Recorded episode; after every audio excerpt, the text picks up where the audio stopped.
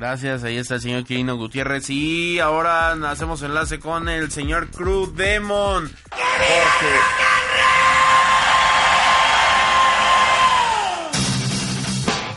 Así es, así es el señor Cruz Demon, porque bueno, seguimos hablando de la lucha libre a nivel eh, mundial. Y aparte nos quedamos con un tema pendiente la semana pasada, señor Cruz Demon, aquí en cabina de reporte deportivo lo saluda, lo saluda el señor Ricardo Ibarra y un servidor Víctor Altamirano. ¿Cómo está?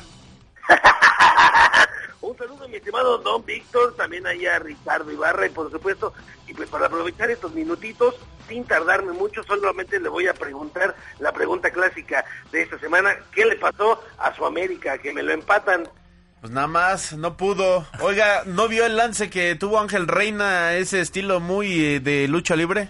Me lo copió, me lo copió, lo estábamos practicando antes del partido. Le dije más o menos inténtalo de este lado. Le salió un poco medio, medio gacho, pero ahí estamos practicando con el señor Reina. Ahí está. Arránquese, arránquese, señor el Cruz de No, imagínese luego con qué me quedo. Vámonos rápidamente con esto. Es la cápsula de la eh, de, de, la cumbia de los luchadores que quedó pendiente. Vamos a escucharla.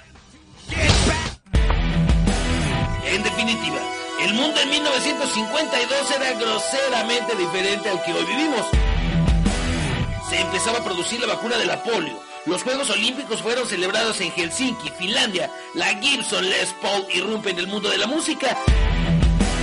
Al igual que un infante Paul Stanley, desconocería su futuro como vocalista de Kiss.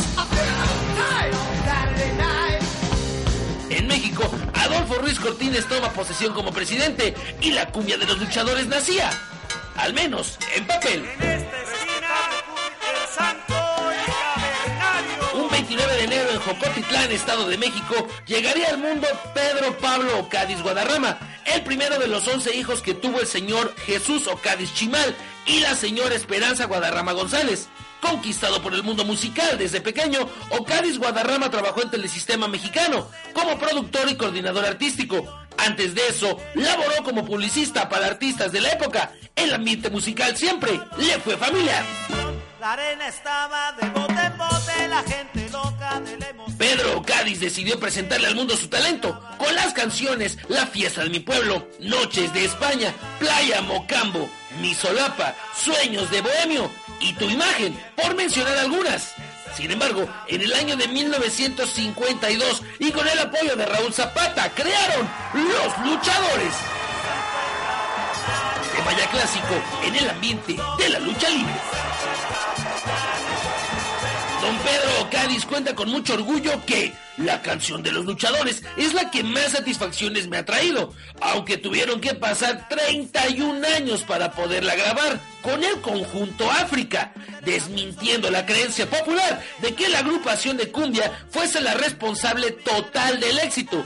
Cádiz recrea en su obra el ambiente que podía disfrutarse en las arenas de aquellos años. Los grandes ídolos, Santo y Blue Demon, tienen su espacio, al igual que un luchador ícono de los años 50, el Bulldog. O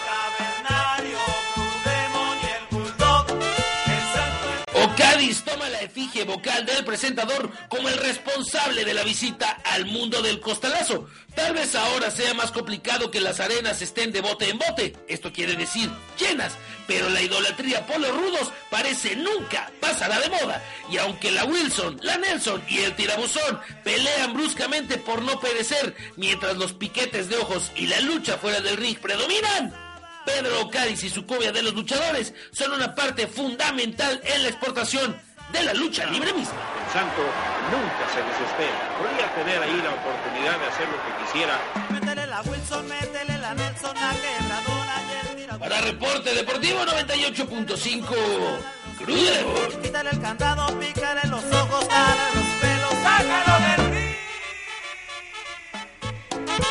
Perfecto, mi crew. Adelante pues ahí está, y obviamente mayores temas, y si quieren platicar de esto podemos charlarlo en Twitter, arroba Crudemon, platicarles rápidamente a los que nos escuchan la situación de Astro de Plata, es un luchador joven que iba a ingresar a